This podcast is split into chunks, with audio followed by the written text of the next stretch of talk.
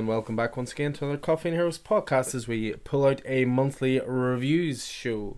This is where we condense down all the books that we enjoyed from a certain month. We're a little bit behind at the moment, but playing proper catch up. This is going to be covering the April releases from 2023. Your host, as always, Alan from Coffee and Heroes in Belfast, and joined as ever this evening by Mr. Keith Miller, a day before he goes on holiday making sure he's uh, here to give you all the latest comic reviews or semi latest comic reviews. sure, I wouldn't miss it.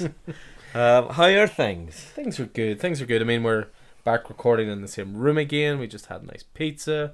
Uh, some Declan Shelby sponsored Magners in hand, mm-hmm. so it's uh, it's Declan good... buying your Magners now. I wish he was buying. I mean, he makes enough money, you know. All mm. that old dog money must be, you know. It's a, it's a great series, though. It is a it's very a good series, series, you know, and uh, we love to see it doing as well as it is. But uh, yeah, no, it's just this is our uh, April review show. We obviously condensed down the months into five picks from that month and uh, go through that. The good thing is this month, I mean, the good thing is this month, Keith has actually, um, I've read everything Keith's going to review.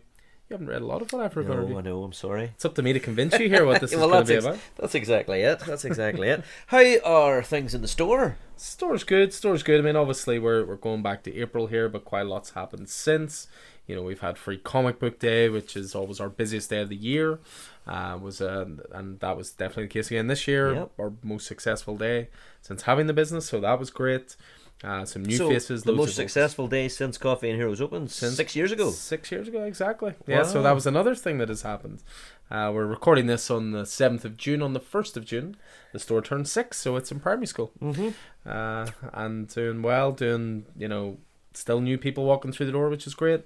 All the old regulars, old regulars. It's interesting having a business that's open long enough to say our old regulars. Mm, yeah, absolutely. We've known each other six years effectively. Well. Keith and I were both in our thirties when Coffee and Hair was open.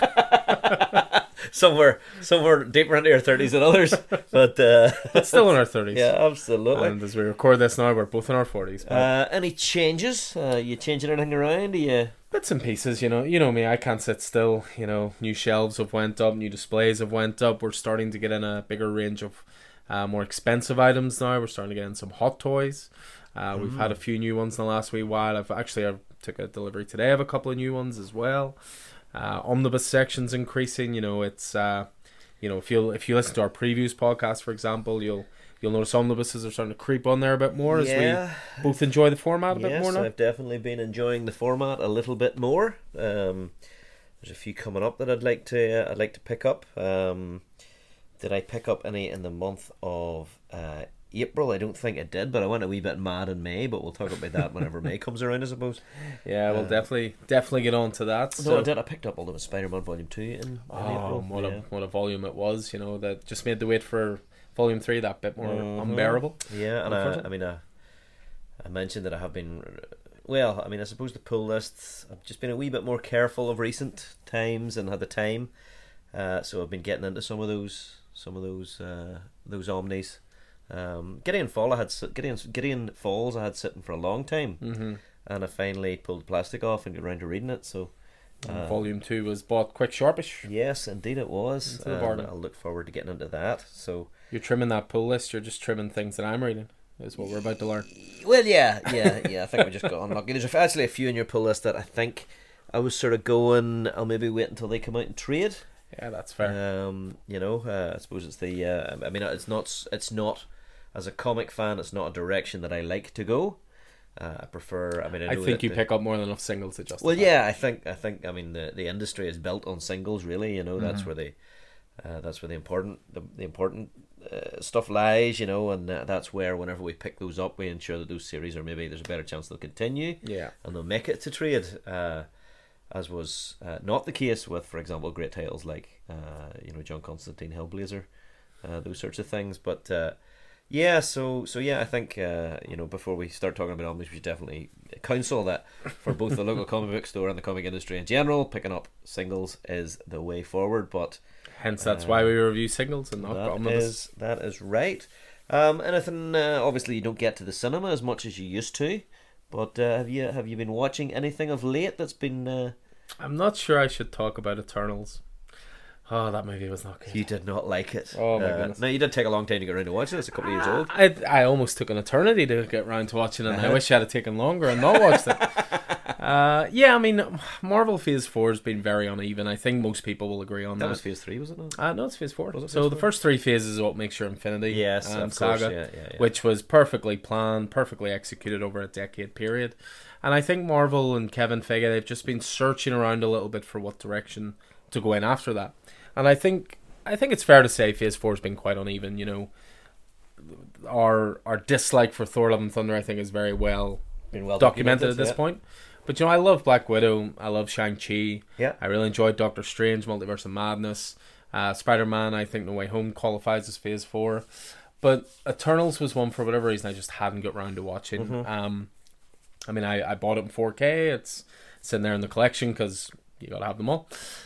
I'm gonna have to buy Thor: Love and Thunder soon, which is really depressing. I uh, I haven't really bought anything on, on Blu-ray since uh, since I moved to the to the new house. So I do, well, I have a wee bit of catching up to do with regard to to purchasing. I like having a physical collection. I agree, and I mean, whenever you see this week, you know, Netflix have been pulling stuff off, and Disney have been pulling stuff off. Yeah. You know, that's the problem with the subscription model is that you know, whenever those things disappear, you can no longer watch them. They may whim, disappear for know? good, yeah. exactly. You know, so.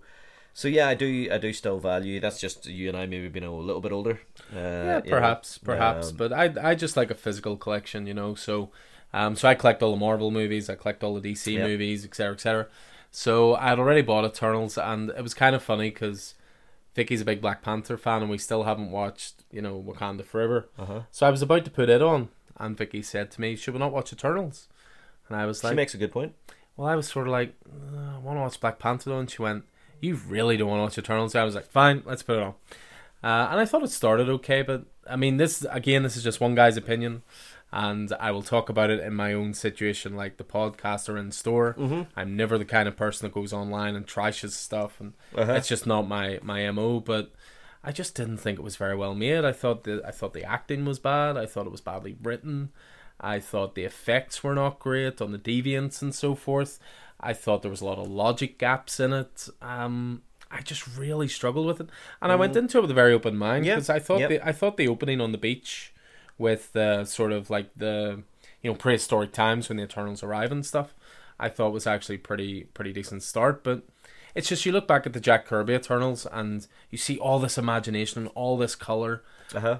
you know, and that was that was obvious from the start. You know, the ship in Jack Kirby's Eternals is like all this bells and whistles and colorful and all this otherworldly design, and then in the movie it was just this flat, boring looking. Though I mean, there were some Kirby-esque designs in it as well. Um, it's been a long time since I watched it. I mean, it, that's something in itself. I haven't rewatched it. Yeah, Um, I haven't bought it yet. Uh, I mean, I suppose I can wait for a wee while till these Blu-rays go down in price. You can get them three for a tenner or whatever. that's what I'm holding out for Thor.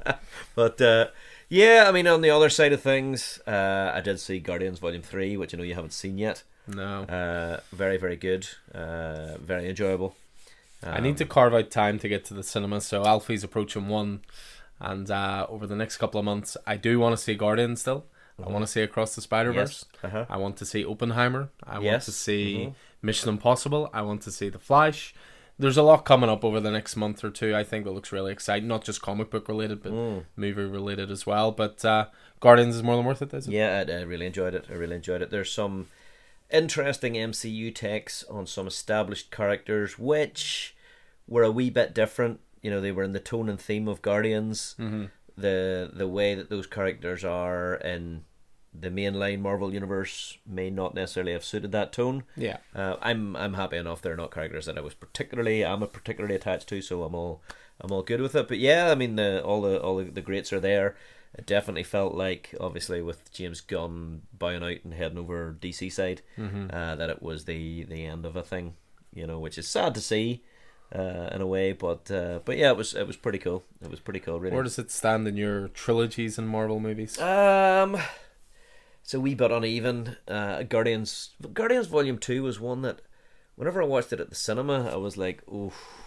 And then whenever I watched it back again, I was like, oh, that was all right. I think part of that is expectations. I think Guardians 1 had zero expectations and then blew everyone away. Yes. But because it blew everyone away, expectations were sky high Yes. for the sequel. yeah, and yeah. when it was just okay, it was that felt disappointing. Yeah, and, and actually, it wasn't just okay. It was a good movie. Now, I say whenever I watched it again, um, so I mean, it wouldn't be up there, for example, with you know Cap.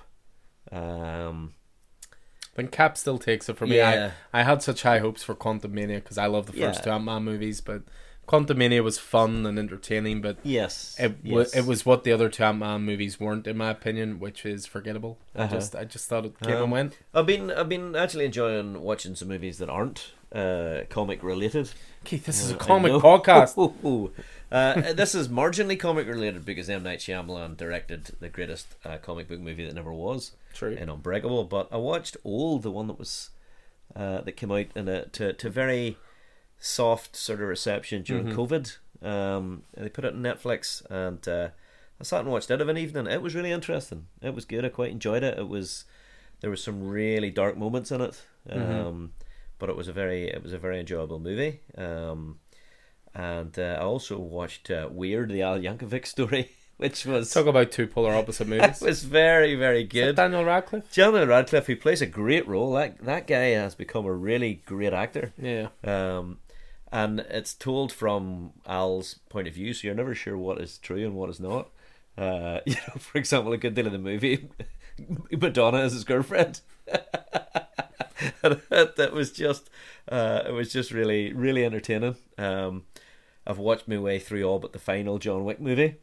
Yeah. Uh, well, same. So Haven't seen the latest uh, one. I've been enjoying those. Um, TV wise, we're all caught up on uh, on uh, the Mandalorian and uh, and all the various genre shows. Picard season three just finished fantastically. It was just a very the strongest series of that of that show, and it really kicked off my re-kicked off my love of Star Trek. Um, so um, So now watching everything all again. Yes, I'm now as far as the middle of uh, Voyager, uh, so I'm really I'm really enjoying that. Um, but Bruno and I are I'm watching I'm I'm rewatching and Bruno's watching for the first time Deadwood, uh, which is just such a good show. I mean, I know you're quite a fan of the the Western genre as well, um, with some of the stuff we've been reading of late. I struggled Uh, at first just seeing Lovejoy swear so much. Well, yeah, absolutely. but then he grows into it. I'll, I'll swear engine, you know. Yeah. Uh, so such a such a good show, such a good show. Um, right up there in the golden age of, of TV alongside Yeah, that was very Sopranos era, wasn't it? Sopranos and that, you know. So, so yeah, so that's and of course we're gearing up. We're rewatching the previous season of Brooklyn Nine Nine because they've just put the final season. Final season. Netflix. Yeah, I mean, We we restarted Brooklyn Nine Nine again about three days ago from the very start. uh, yeah, I mean TV wise for us, I mean Ted Lasso came to an end there. Mhm. It just ended so so well. It's you know it keep it, it keeps being referred to as like chicken soup for the soul type Mhm. TV, and I think that's that's the case. You know, this was a a show that came along during lockdown. The world was a bit of a darker place, a bit of a lonelier place. There wasn't a lot of human interaction. And Ted Lasso is very much a feel good, old fashioned show in that regard. Yeah. I mean, you don't need to like football to enjoy it. That's just a secondary thing. Uh, so we finished that. Uh, I've got back into my Naruto watching. I'm now about Oh, 50 yes. episodes from the end. Uh-huh. See, when I'm looking after Alfie, the thing is, I can watch stuff, but I nine times out of ten I can't hear it because he's discovered his voice. Right. So having something with uh, uh, the original voice acting but with subtitles, perfect. So I'm able to blast my way through that, which is good. So enjoying that as well. So and then yeah, we're trying to get in, back in the Mandalorian and watch the season three of that, which I'm struggling a wee bit with. It's still well made and well executed, but like anything, you know, it's maybe lost that freshness after a couple of seasons. Mm, wee bit, maybe, maybe. But uh, by the end of that season you're watching, I think you'll be back on. Uh, I think you'll be back on uh, for sure. Yeah. So It's, uh, it's it, it finishes finishes strong. Well, that's good. Well, yeah, there's, there's as always, there's tons of stuff to watch, tons of stuff to catch up on, but that's just what we've been going through. But yeah, you need to watch Ted Lasso. I'll get right. I'll get. I'll get You there. know, I'll I, there, I know yeah. you're not a sports Yeah. ball fan, Yeah. you know, and that's that's fair enough. But I, it genuinely is more about the characters, I think. So, um, but yeah, you know, so that is sort of TV, movies, and covered and all the rest. You know, we're obviously here to chat about comics. I mean, what sort of month was April? Um, for for me anyway, uh, it seemed like there was plenty going on uh, in April of 2023 from all corners. Um, you know that Jason Aaron's uh, fairly long, four or five year long Avengers run, which included uh, you know Avengers One Million BC and all of that, came to an end, and that was a hell of a run. Uh, really enjoyed that. It it started well. It dipped off a wee bit, but then over the last sort of third, uh, maybe even more, it really picked up. It really found its found its voice, you know. So it was never bad, but Yeah. uh, it was just a wee bit hard following his Thor run to to get onto it, you know. Uh, but whenever whenever I, I found it, I really found it. Um, Dawn of DC was fairly uh, fairly massive, wasn't it? It's offered us uh, in April. It offered us Green Arrow number one, Great which was back, great. Uh, really interesting. Uh, it's Joshua Williamson in that, isn't it? Josh Yeah, Williamson and Sean uh, Izaakse on art. really interesting uh, story. You know, you've got Black Canary and Speedy and uh, you know, sorry, Arsenal and uh, uh, whoever else, uh, Connor Hawke, uh, in the search of uh, in search of, of, of the Green Arrow, Mm-hmm. and uh, he's meanwhile is otherworldly, and uh, there seems to be interdimensional hoo ha going on there, but uh, really good. It's it's it's the best kind of uh, the best kind of ollie. Uh, so that had a very solid start, um, as did another of Marvel's properties, which I know is not, as you've said, your fandom, but uh, there was a great debut of, you know, they've got the 20th Century Fox properties, Predator, Predator, Aliens, Alien, and so forth. uh, Planet of the Apes Mm-hmm. uh, kicked off, uh, and it was uh, it was brilliant. The first issue of it was brilliant. You could come at it from, I mean the the Planet of the Apes, the original Planet of the Apes movies, um, and the TV show from the you know the the seventies and eighties. Uh, I have, I mean, I have great memories of that TV show. There, there was, there was one of those shows that were nowhere near as many episodes as you remember there being Yeah. you know. But uh, myself and my brother getting up on a Sunday morning to watch Planet of the Apes once, you know, when, yeah, we got that weird Sunday school thing out of the way that lasted for about three weeks before our parents went. Actually, this isn't for you, is it? And we were like, no.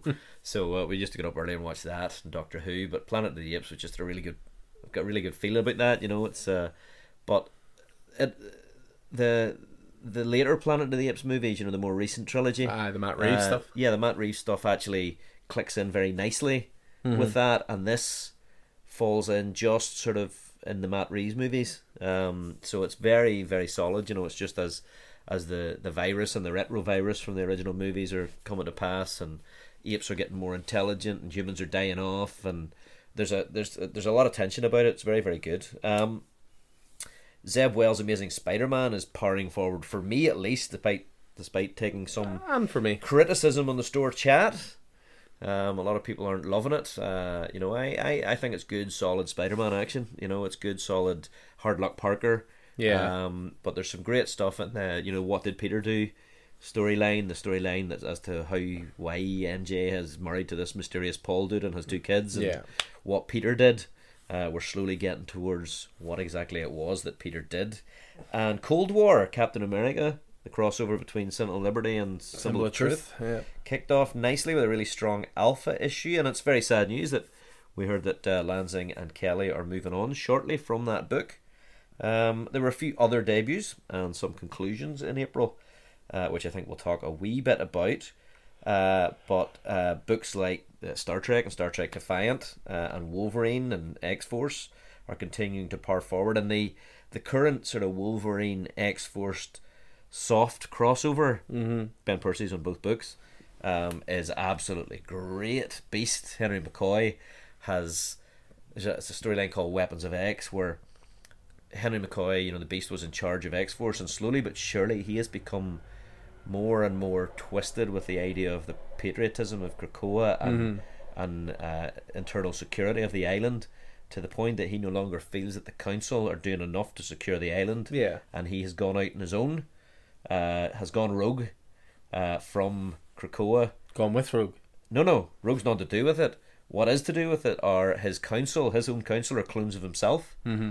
And his army are clones of Wolverine, and it's it's dark, dark stuff. And also, Stuart and I were talking about this earlier. And Wildcats from DC is really starting to find its feet and feel like the book I wanted it to be. Yeah. Uh, from uh, I think Matthew Rosenberg just gets grifter. yeah, yeah, but this it's more than grifter. Yeah. You know, it's the it's the uh, the internal politics and the machinations uh, of of what's going on around Grifter. You know, and Yeah. the other members of the Wildcats, and the, so yeah, so great stuff, great It's stuff. got a good dose of humour Yeah. to it as well, which I think's important. Anything else you can think of? It uh, Yeah, I mean the main thing that sticks out for me from April is how massively imbalanced my reading was. I mean, it was a big, big, big indie month for me. Yes, there was. Your indies outstripped your Marvel and DC combined. Combined, yeah. I mean, I was on average for DC titles a week, and you know, I actually even had more Marvel titles this month. So, I mean, I suppose part of that is, and we'll we'll talk about this certainly more when we get to May. Dawn of DC really kicked into high gear in Mm-hmm. May. You know, new Green Lantern series, new Titan series, you know, all these new stuff, uh, the We Are Legend stuff, things like that. Yep. So it was almost a little softer in uh, in the month of April. So Yep. maybe that was part of it, but. Yeah, my indie reading was big this month. I mean, Yep. as I lift my you know pile of choices, it's no surprise that you know four out of the five of them are indie picks. Mm-hmm. So yeah, big strong indie month for me. Uh, again, as you say, there were one or two series coming to a conclusion. Uh, you know, one of my favorite DC series of recent times. I've had previous issues as picks of the month, uh, and I'll be talking about the conclusion of that today. Um, big, big, massive surprise. Now it's hard to surprise in comics anymore, but I did not see the end of a certain issue coming, Oh, did any of us? which again we will be getting into. Yeah, hundred percent. Let's let's say no more about that. You know, Uh-huh. that was that was genuinely a big Uh-huh. WTF You had, moment. you had read that before I was. I and you were did. Like, Have you read it yet? Have you read it yet? Anybody who I knew was on this title, I was just saying, "Have you read it? I need someone to talk to about this." So, uh, yeah, we'll we'll definitely get onto that as well. So, yeah, it was it was a really solid month. You know, it's we've talked before about trying to you know focus our pull list a little bit as well. I think Mm. we averaged about twenty titles a week, yeah, which yeah. is pretty much I where we think want to be. I think we've dropped we're dropping down. If we were to look back at April last year, we would probably find that we're we're being a little more Yeah. healthy about our choices. I think so. I think so. And and it's not like we feel like we're missing out on anything. I suppose it, it's just maybe those books that were maybe trundling along and they were all right, but maybe it's just we want the creme de la creme. I mean, again, I I, I think you know I was listening to Mark Millar and Sean Murphy talk about this. This is the the Mark Millar podcast, right? Yeah, which I just bang on about all the time. What's it called? It's called Miller Time. Miller Time. Such of course it is. Yeah, such a derivative title for such a clever guy. Uh-huh. But uh, him and Sean Murphy were talking about how they just collect the creme de la creme of things. So, s- like, like they're not beholden to the whole OCD nature of collecting. Yeah. So, say if a set is, say, a, I don't know, JSA run is five volumes, and they know two volumes of that's absolute quality. Mm-hmm. They're the only two volumes they have in their bookshelf. yeah. They don't. Whereas I think sometimes we are maybe conditioned to have all five. It's like, oh, gotta have them all. Yeah. But I think we're starting to strip that back a little bit now and again. Just try and focus on quality, and there is no shortage of quality in the world of comics at the moment. So, as I say, around twenty a week, I think, is more than uh, more than representative of, of the uh, of the quality. You know, Yeah. So, what were your numbers in April? my numbers in April. So uh, I had, as I say, I was averaging just over twenty a week. I had eighty six titles in total for the month of April. So April was a four week release month in terms of comics. Uh, only sixteen of those were DC. 18 were Marvel, so DC is my least this month. Oof. A whopping 52 indie titles.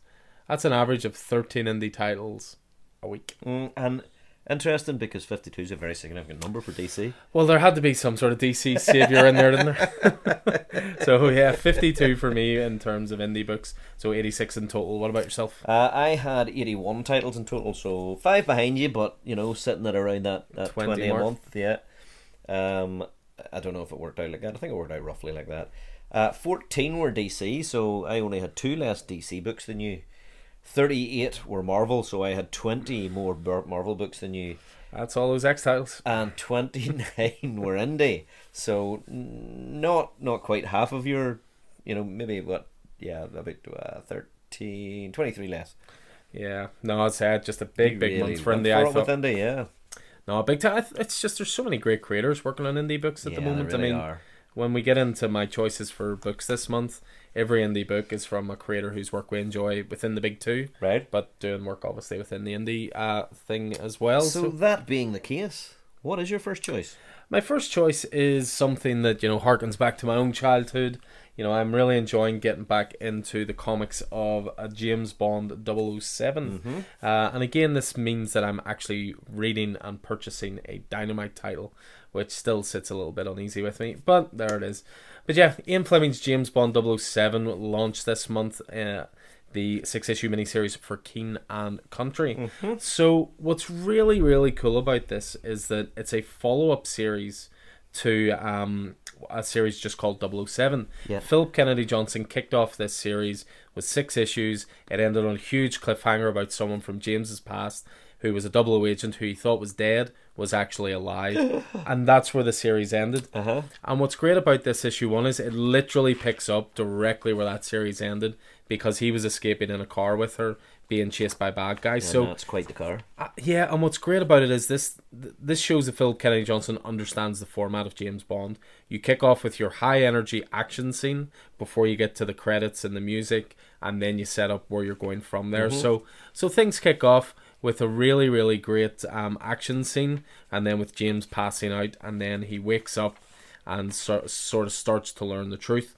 So they're they're basically investigating this really um, dark company called Myrmidon, and it's it's one of those ones that has infiltrated multiple levels of the government, multiple levels of um, the infrastructure of Britain, and uh, James is basically reneging against this. But where where the book is really cool is it does its whole credit sequence, and then you know Kind of like a James Bond movie does. yeah, I mean, what's cool is it's one of those ones where you know the the woman who he has um, woman who he has reconnected with, who was uh, a double O herself. I think she was double O three. I think off the top of my head. Um, she basically says, "Look, all of every double O alive has orders to find us and kill us now. They're so off the grid that uh, they they almost retire." And you then go to months later, and James is sitting in this bar in the middle of England, smoking a cigarette, which you shouldn't be doing anyway. uh, just so I should say. But he's got a There's big, your, there's your public safety announcement from Alan. yeah, well, more to do with smoking inside a bar. Um, but yeah, no, he's got this big, huge beard. He's slightly out of shape. He doesn't really have a direction in life now because all he's ever known is being a secret agent. You know, he makes small talk with this guy at the bar, so you instantly know it's not going to be. You instantly know that guy's going to come back along the way. But uh, yeah, he's basically settled into sort of middle aged life, if you will, uh, in the middle of this uh, English countryside. But of course, danger is never far away when James Bond is involved. So they make it home from the pub. They can see the the sort of most basic of security systems, i.e., a sli- little sliver Yeah. of paper in the door Yes. has fallen out, so someone's waiting for them. And who that person turns out to be is the guy who was in the bar with them, and uh, he's the new 002. Does he have a wooden arm? He does not have a wooden no, arm. What is that in his arm there? Ah, that is a gun in his arm. No, no, no, no. Back a few pages. We go back a Yeah, few. what's that? I'm carrying it. Oh, that's to do with a virus. okay. Right, yeah, yeah, it's a virus that um, Myrmidon has been injecting into soldiers, Uh-huh. and uh, it makes them into super soldiers. But the thing is, it's starting to then you know affect Break people's down, metabolism right, and stuff like okay. that.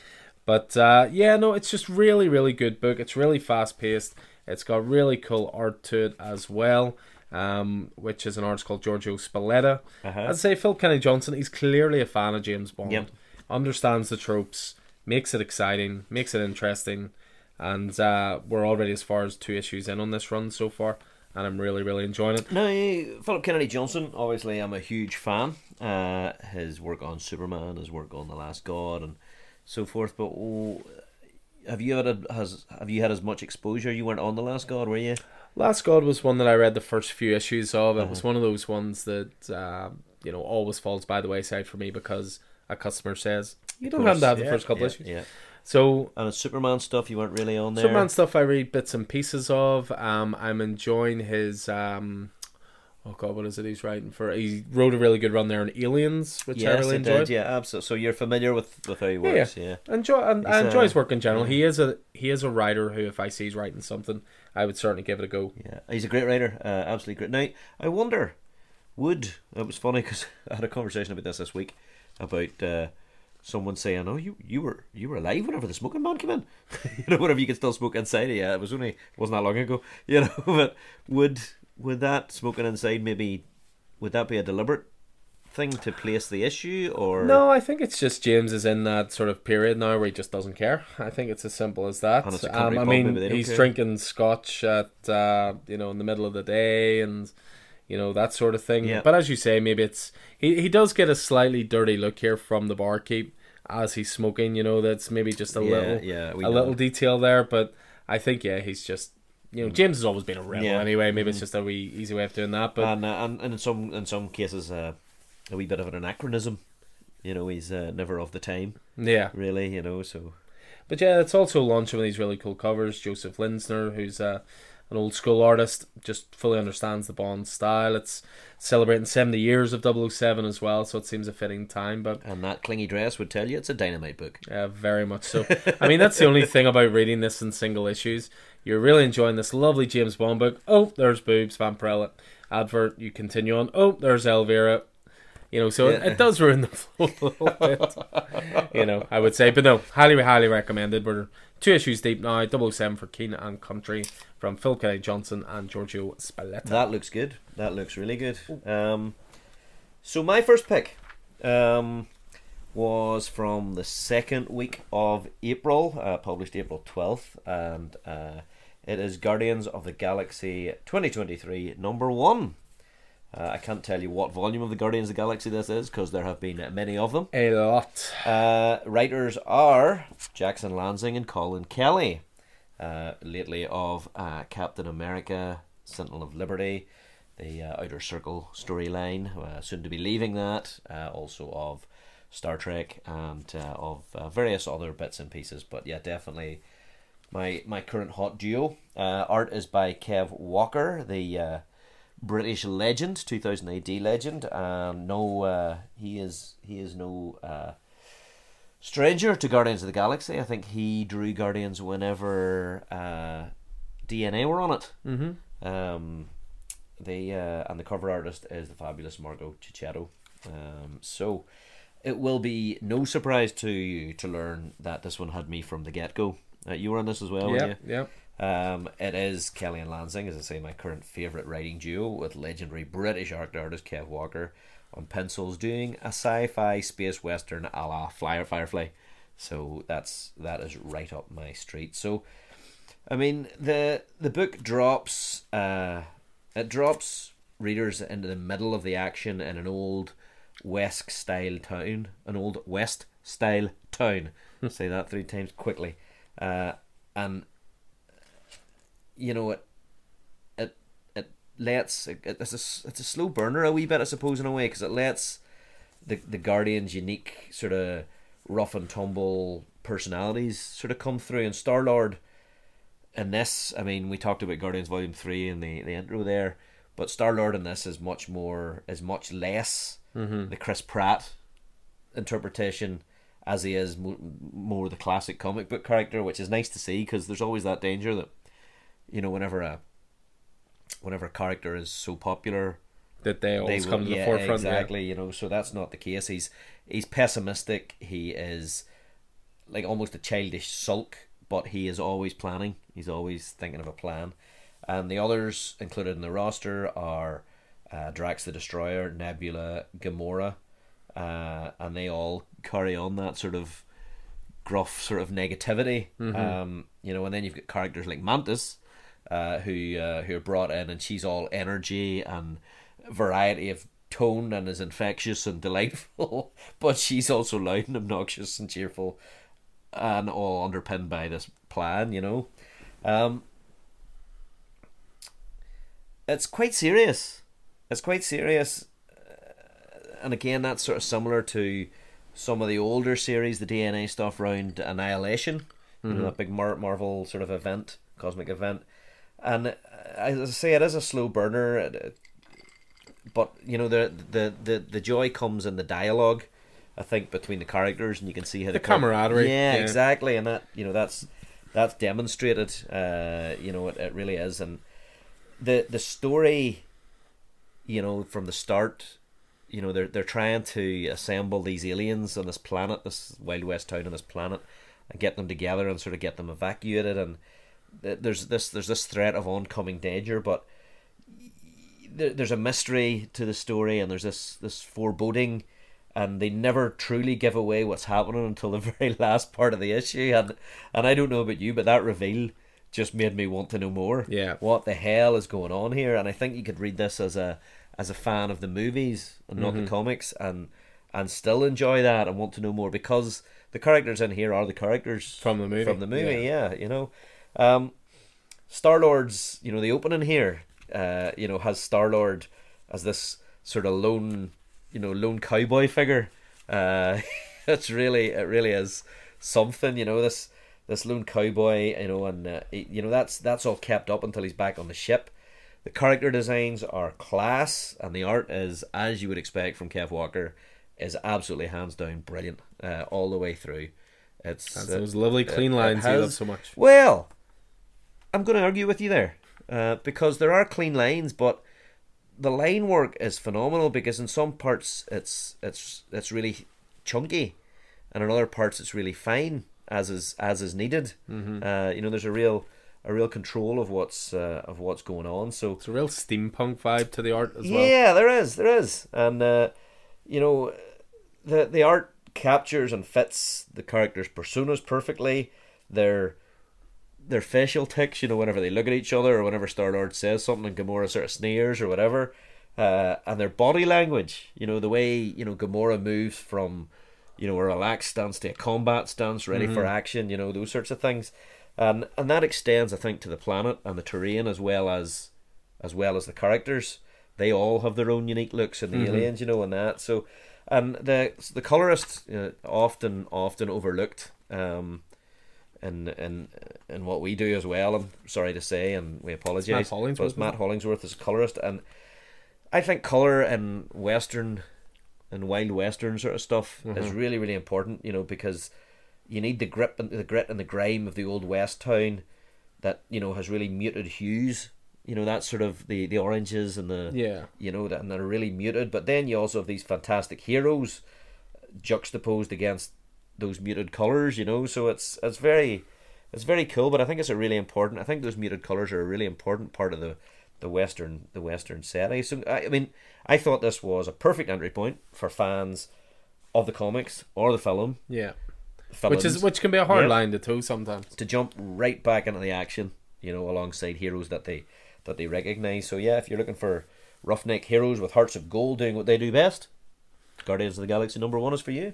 Very much so. Yeah, I mean that's the thing with Collin Kelly and Jackson Lanzing. They make things very approachable, and as you say, keep it like the Guardians lineup has changed so many times over the years. But I think if you want to bring in new readers, you gotta show a bit of familiarity. So Yeah. using the characters that are from the movies, just as the third movie comes out, no less, Uh-huh. uh, is is a very smart move. But it also it, it it's not beholden to the movie. Yeah, as a I mean as a comic fan and and I mean to be fair, I mean I had a passing familiarity with the Guardians of the Galaxy over the years. Mm-hmm. I didn't really get interested in them until the movies came out. Yeah. You know, when Al Ewing did a great run and the DNA did a great run even before the movies were a thing, you There know. was a Donny Cates Um, run as well. There was the Donny Cates run. Um, but you know this this does a really good job of of paying tribute to all of those things. You know, Mm-hmm. it walks that line. I didn't feel as a comic fan, I didn't feel betrayed by this being too much like the movies. Yeah. You know, and or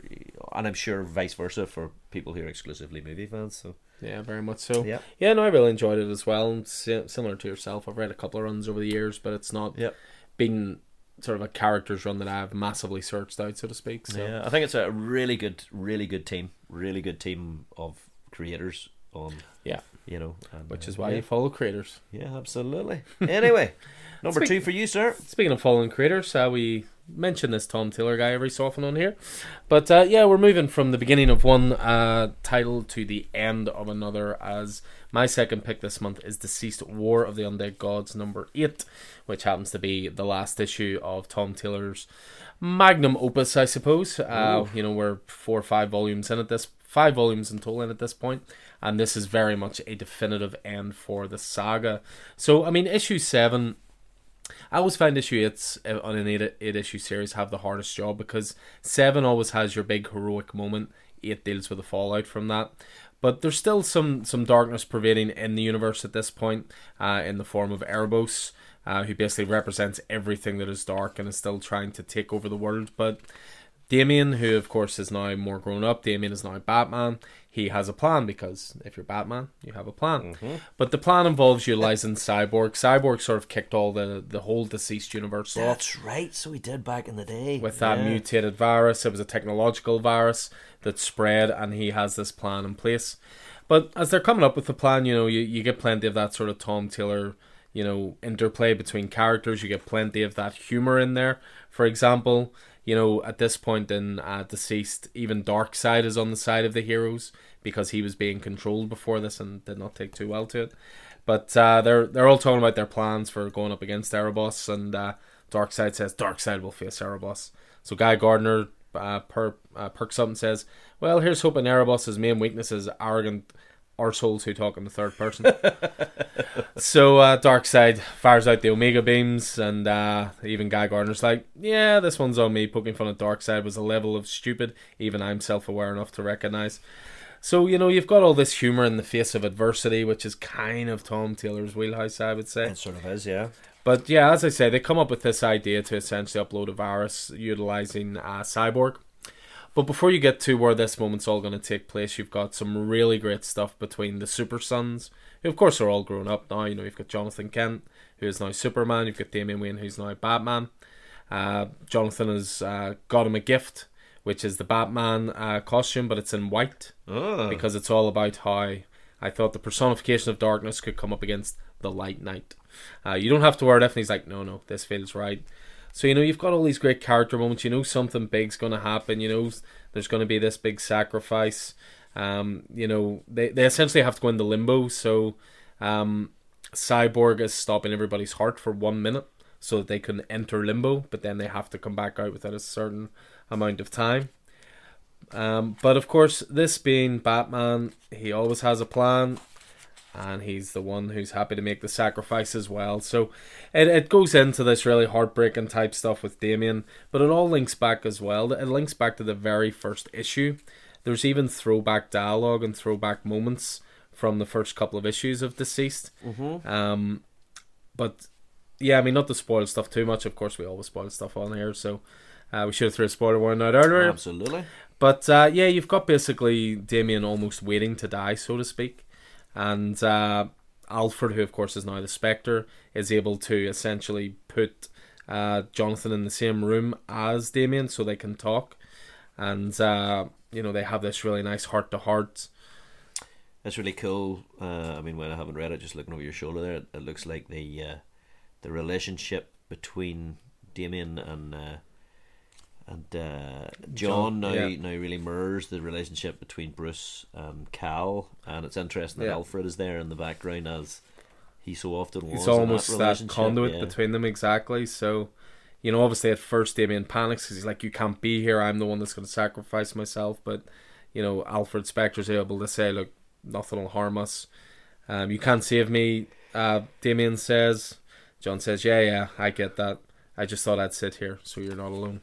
So there's all this big bond, you know, and Damian saying like, "If I told you I was doing, you wouldn't have let me go through." He's like, "No, I wouldn't. I was right. You were a great Batman." So in his final moments, you know, he's he's hearing those great words, Uh-huh.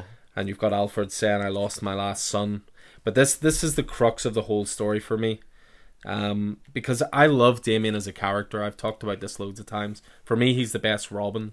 I always say Dick Grayson's a better character, but Damian's the best Robin. Mhm. But Damian was raised to be an assassin. He was raised to kill people, but he made the conscious choice to follow his father's teachings Uh-huh. and not kill and to try and be a hero. And that whole crux of that is what Tom Taylor understands. So this is this is in some ways the uh, protracted end to his redemptive saga. A hundred percent. You know the the narration here from Alfred is Damian Wayne was born an assassin. He was taught to kill. He was taught not to care for life, but he fought everything he was taught, and he saved all life. Um, but yeah, no, it finishes you know beautifully. You know with you know the bat symbol Yeah, amongst uh-huh. the stars Yes, and uh-huh. you know my bats, my sons, my whole universe. You know, again, I, I've talked before on here about how you know anything Alfred related now just hits home that little bit harder for me, and uh, Tom Taylor knows how to push those emotional buttons. But I hadn't realised that Alfred was now the Spectre in that. I mean, you clearly didn't listen to me when I reviewed issue six, then, did you? Um, or seven? At least I know you're listening to me. well, In fairness, Kate's not reading DCeased, so uh, maybe this information is. Yeah. You know, I'm, there, probably. I'm probably deliberately tuning out so I can I can read it. Oh, good it. save, good Uh, save. I mean, I was going to say you have so much comic knowledge stored in your head that not all of it can stick. You know? Well, that, that we'll take that one too. That's know. a good one too. But no, DCeased has been a. I think it's been a pretty fantastic series the whole way through. I thought this this last volume it started a little bit weaker, not necessarily weaker, but just there was a familiarity to it. But it ended so so strongly, and Yeah. I I know there is a box set coming out with all five books in it. I'm sure it'll hit omnibus one day soon as well. But you know, great alternate universe stuff. loads of heart, plenty of humor, lots of horror to it as well. Yeah, uh-huh. But uh, yeah, ended absolutely beautifully. I thought so. DCeased War the Undead Gods number eight. brilliant. And uh, we're not calling it DC Zombies anymore. No, no, we call it DC East. DC East. DC East. Okay, good, good, good stuff. So that was my second pick. What is your second Um, so I'm uh, sticking on the slightly undead, slightly demonic side of things, uh, with Ghost Rider number thirteen from Marvel, uh, published in the first week of April. Uh, writer was the man Benjamin Percy. Uh, penciler was Corey Smith, and the fantastic cover was uh, by Bjorn Barends, and it didn't get any more metal. Doesn't get any more metal than this in comics, and I say that having read Jason Aaron's Thor and do a Purple. um, this is a Ghost Rider sporting a version of Wolverine's Weapon, Weapon X mind control getup. Yeah, at the behest of a deep black government skunkworks weaponizing demonic power and black magic. I mean, if that's not metal, what is? And the cover is absolutely phenomenal. Um, it's it just is so cool, and you couple that with the return of Danny Ketch, who was my Ghost Rider. He was an angry teen around the time that I was, uh, and you've got one of April's best books. Uh, you know, one of Marvel's best books of the month for sure. Um, you reading Ghost Rider? Oh, absolutely. What I find it a modern miracle that Ghost Rider is being published by Marvel at the moment because the book is so metal, so horror based, so gory. It's awesome. Yeah, it's so so good. I mean, and, and Ben Percy, the writer, who is also on X Force and is also on Wolverine, is firing on all cylinders in this, producing nothing but complete awesomeness since this series kicked off and knocking it up a gear. I think these, Yeah. you know, these five these past few issues. So you have, I mean, Johnny Blaze and Danny Ketch. Johnny Blaze was Ghost Rider. Danny Ketch was the Ghost Rider of the nineties. They are brothers and and and uh, their family, you know, uh, as we found out uh, a little more recently. But they've rarely they've rarely seen eye to eye as either Ghost Riders or brothers. And Benjamin Percy understands that all too well and what he is doing here is laying the groundwork for what is going to be a completely epic showdown uh, between the two characters, and I don't know whose side I'm on. It's uh, you know, it's uh, it's very very cool, and we're seeing the story from two sides. We're seeing the story from from Johnny and Talia Warroad's side. Talia is the she's uh like the CIA sort of magic Yeah. you know she's the, the Who's now entangled yeah, with him as well. warlock sort of individual who's uh, emotionally entangled well she's not emotionally entangled. He's emotionally entangled. And we're seeing it from their side as they as they move into the city. They're they're uh, you know they're they're on a, a longer quest you know to to sort of uh, follow the trail of of uh, of the previous arc and where all this darkness is erupting all over America, and they found themselves where they're at, and we're also seeing it from Danny's side, why he's got involved with this group, Yeah. uh, this government group who are who are weaponizing him, who are testing them, who are sending them out as a as a demonic weapon, and you know this as I say this issue just sets up a showdown for the ages. It's a great setup issue. It draws from and adds to the Ghost Rider mythos. It's fantastically matched by the demonically delicious art from the fantastic, brilliant Corey Smith, and it's a rare treat for Ketch fans. You know, for, for fans of Donny Ketch who are getting, who are also in addition to this story are getting one of Marvel's, you know, the the, the nostalgia The the five miniseries. issue Yeah. you know series they've been releasing. Well, next month we're getting Ghost Rider Danny Ketch, uh, which uh, is from the the creator of the character Howard Mackie. Um, so and Javier Saltares, I think. Mm-hmm. Um, so yeah, this is a, it's a good time to be a Danny Ketch fan. It's a good time to be a Ghost Rider fan in general. I mean, was there not a long period there where Ghost Rider runs were being cut down in their prime? and Yeah, I mean, they were getting like seven issues in, and then yeah, I mean, it's, stopped. it, it happens. I mean, you know, the, that that Howard Mackie run ran for seventy something issues. You know Mm-hmm. what I mean? But over uh, recently, you know, there was some Clayton Crain stuff and and uh, Zed Brisson. and Garrett Garth Ennis and whatnot that they they were just mini series, you know. Um, and then they had Brisson one was cut down in its prime. And then didn't they bring out like a one shot to sort of show how that ended? Yeah, yeah, they did. that kind of stuff. Um, and that. So, so this is. I mean, this is just really strong stuff. So it's it's great to see a Ghost Rider uh, uh, series in thirteen issues. You know, and long may it continue because it's a great story. But Ben Percy at the at the handlebars, Yeah. you know. So Yeah, it, it's one of the ones that goes towards the top of my pile. You know, I've, I've spoke again about it before, but the likes of this, the likes of Moon Knight, the likes of Daredevil, the sort of more ground level. Obviously, there's supernatural elements, but the more ground level Marvel heroes for me is ah, yeah, because whenever you whenever your soul goes on fire and it burns off the skin and your and your your head's on fire, that's Mm-hmm. ground level. ground level because he's on a strong. bike. okay, The bike is on the ground. okay, all right. He's not interested in saving the world. Right, it's a demonic fiery chains there. Exactly. Yeah, uh-huh. Kids love chains. Yeah, kids love chains. Kids Uh, love chains. So, and this is where they came from. Yeah. you know. So, But it's, again, I, I just find it remarkable that Marvel are printing this book. Mm. It's like the creature designs at times, the the, the sort of guts and gore storytelling yeah, of it, Yeah, and and nothing is sanitized. Like it's very much an adult. it is. Yeah, it absolutely has been. You know the tries to convey the horror a lot. You know, the the weird sort of body. There's a lot of body uh, Horror. Horror. Yeah, you know the whenever the thing was looking out of the the, the, the crack in Johnny's head yeah, and all of that sort of stuff was. Uh, yeah, it's it's it's it's gone a long way in 13 issues. You know from the idyllic town that Don Johnny apparently lived in with his Yeah. wife and kids and. Uh, it's just got yeah, and Talia Warroad. Some of the stuff that she's doing is is kind of Good character as Yeah, well. very good character. So, so yeah, it's uh, it's a great series. Long may it continue, and long may it continue under Ben Percy. indeed, indeed. So cool, Ghost Rider thirteen. I mean, it had to be a good issue because it was thirteen. Well, absolutely. You know, so. Lucky thirteen. But yeah, we're going to move away from the, the big two. You know, obviously with DCeased from DC there, with Ghost Rider from Marvel, with Guardians Galaxy from Marvel. Uh, obviously, this was such a big indie heavy uh, month for me. And this one's by your current crush. This one is by my current crush, yes. Uh, and this this issue that I hold in my hands, I kid you not, this took two and a half years to draw. Wow. So, what I'm talking about here is a series called Ambassadors. This is a new Mark Millar series. Uh, what he's done with this is it's six issues in total. Each issue is drawn by a different artist. Uh, it falls under the Millar label, of course. Uh, the idea behind Ambassadors is that a Korean woman has found a way to make a superhero. She's found the genetic code that can turn someone into a superhero.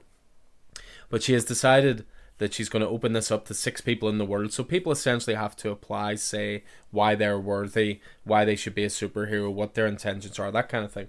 So each issue is set in a different country. What's cool about it is they have ignored America completely. So obviously we're so ingrained in American storytelling, and so this makes a refreshing change. So issue two, for example, was a Brazilian hero. Issue three, which is my pick of the month from this month, this is uh, the French superheroes, uh, which is actually a mother-son team, which is really really cool. But uh, as I said, there's a different artist for each issue, and basically Mark Millar came up with this idea about three years ago, and he spoke to all of these artists he's he wanted to work with and said, "You're doing one issue, take your time." He regretted those words massively because Travis Charest is the artist on this one, but also Frank Quitely did issue one. Took him three years. so these are the things you learn from the Millar Time YouTube channel. But yeah, issue three, as I say, was an absolute standout this month. So uh, this is uh, issue three, as I say, Mark Millar writing, Travis Charest on art. And when you start to see the level of detail once you get into this book in the art, you start to Oh understand goodness, yeah. why this took so long. This is one of the most glorious looking things you will ever see in a comic book. And basically, what Mark Millar said was, I just wanted a series with all my favorite artists. Some of that uh, is fairly. It's not photo, photo photorealistic, but it is. It's not photograph, but it's photorealistic. Yeah, I mean, the level of detail is Yeah. insane. Uh, but yeah, so what we're dealing with in this issue is uh, a French mother and son, uh, which is really interesting because the son kicks off things with uh, pointing the fingers up at the superhero billboard, saying "fuck the ambassadors and their stupid superhero competition." Um, because the sign is saying, you know, this could be you. This is the Korean woman who's come up with the uh, come up with this uh, genetic code.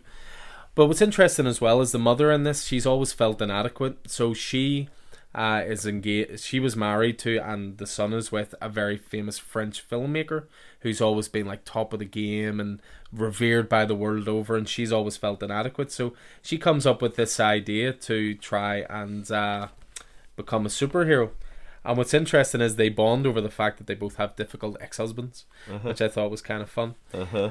But and then it goes from there. But what what's interesting about the world Mark Millar's setting up in this, so the sh- the superhero powers that are made, they're shared between each superhero. So say for example, the one in Brazil is using super speed. that means the one in France can't use super speed. They have to use something else. So it's like a sh- Black. Yeah. Yeah, so it's a shared power system, which means you know you got to be you know tactical. You got to think it through what how you're going to do it and so forth.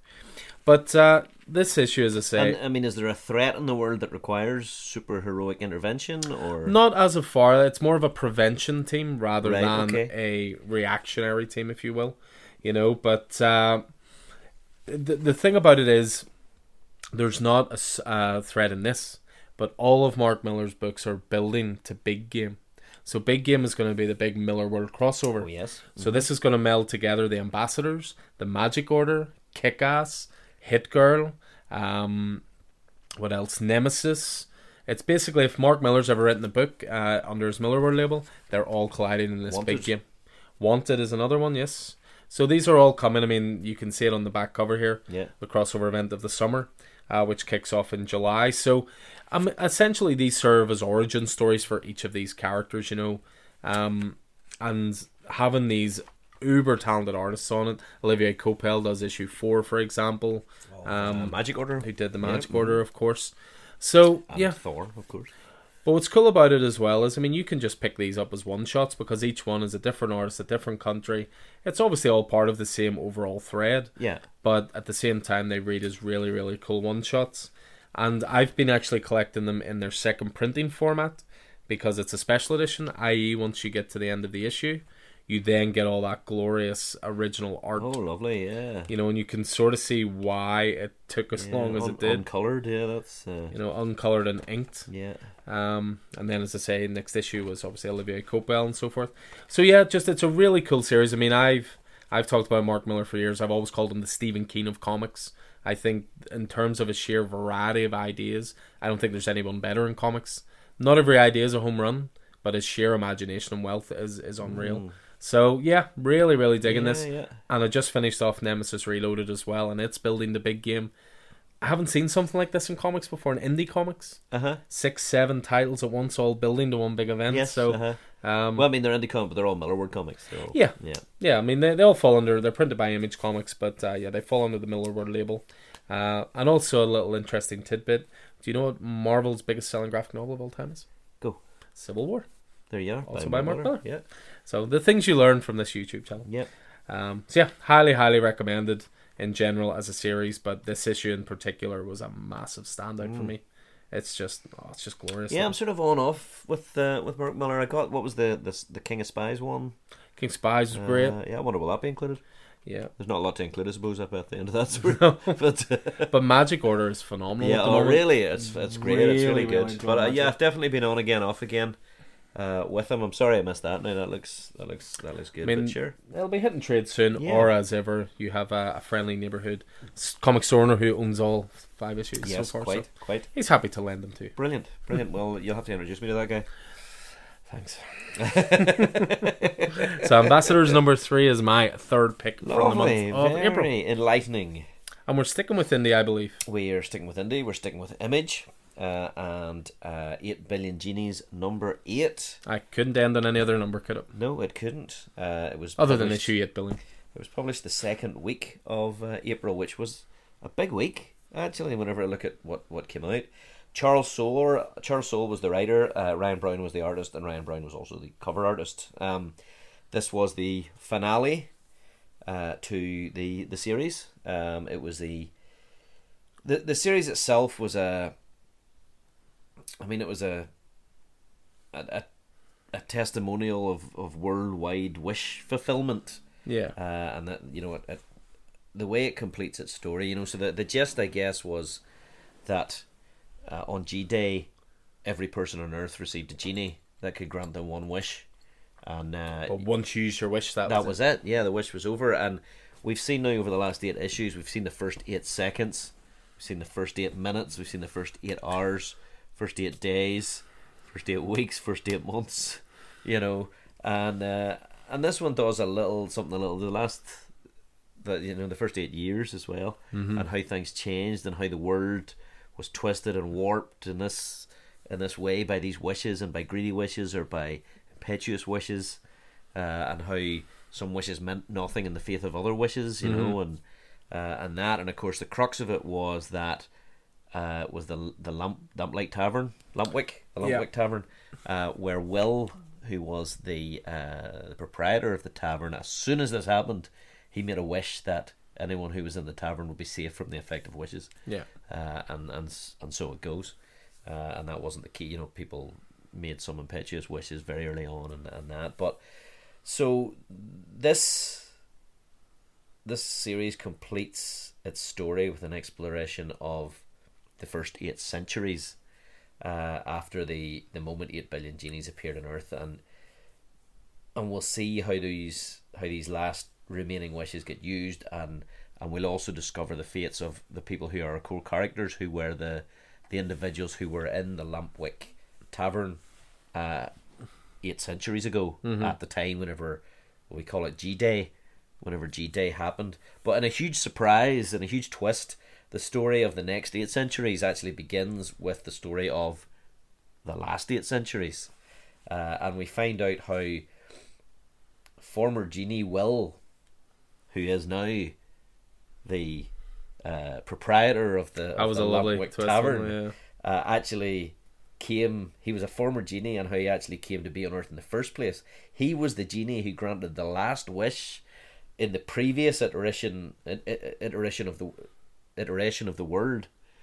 Whenever, because this is cyclical, Yeah. you know. Uh, so in the previous iteration of the world, he was the he was the genie that granted the last wish, and he landed on Earth in the twelfth century, and he lives life after life, able to change his form to look however he wishes, and experiencing the the gamut of everything that human life has to offer, which he couldn't experience as a genie As a genie. Yeah. um, and it's it's a kind of a harrowing tale because it's you know there's, a century where he he he acquires great personal power and accidentally inspires the myth of Dracula, uh, and and by extension all vampires. He fathers and or mothers thousands of people. He murders thousands more, including being responsible for the Black Plague, uh, and you know he experiences you know the any any and all lives uh, in that time, and by the eighteen hundreds he's settled on keeping a keeping a watch on building the first tavern,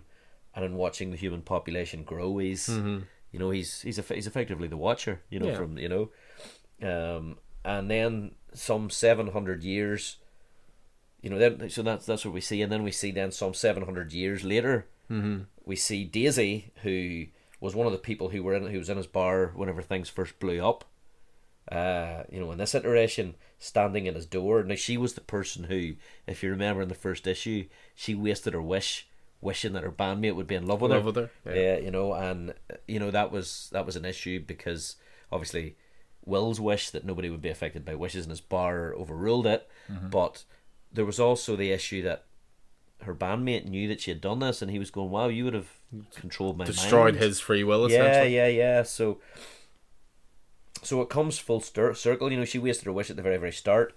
Um, she's now using the gift of her experience of seven hundred years to help craft the final wish. Um, so yeah, it's it's it's very very cool final issue. So I think Charles Soule has, you know, he's a he's a great writer. He's he's shepherding the Star Wars universe.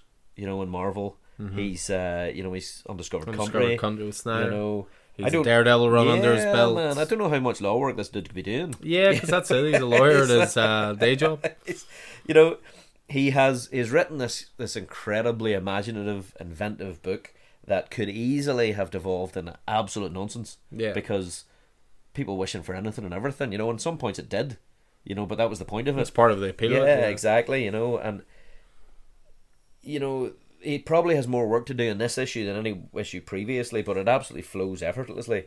Ryan Browne is the perfect artist for the series. He brings a cartoonishness without making it silly. Do you know mm-hmm. what I mean? Yeah, yeah.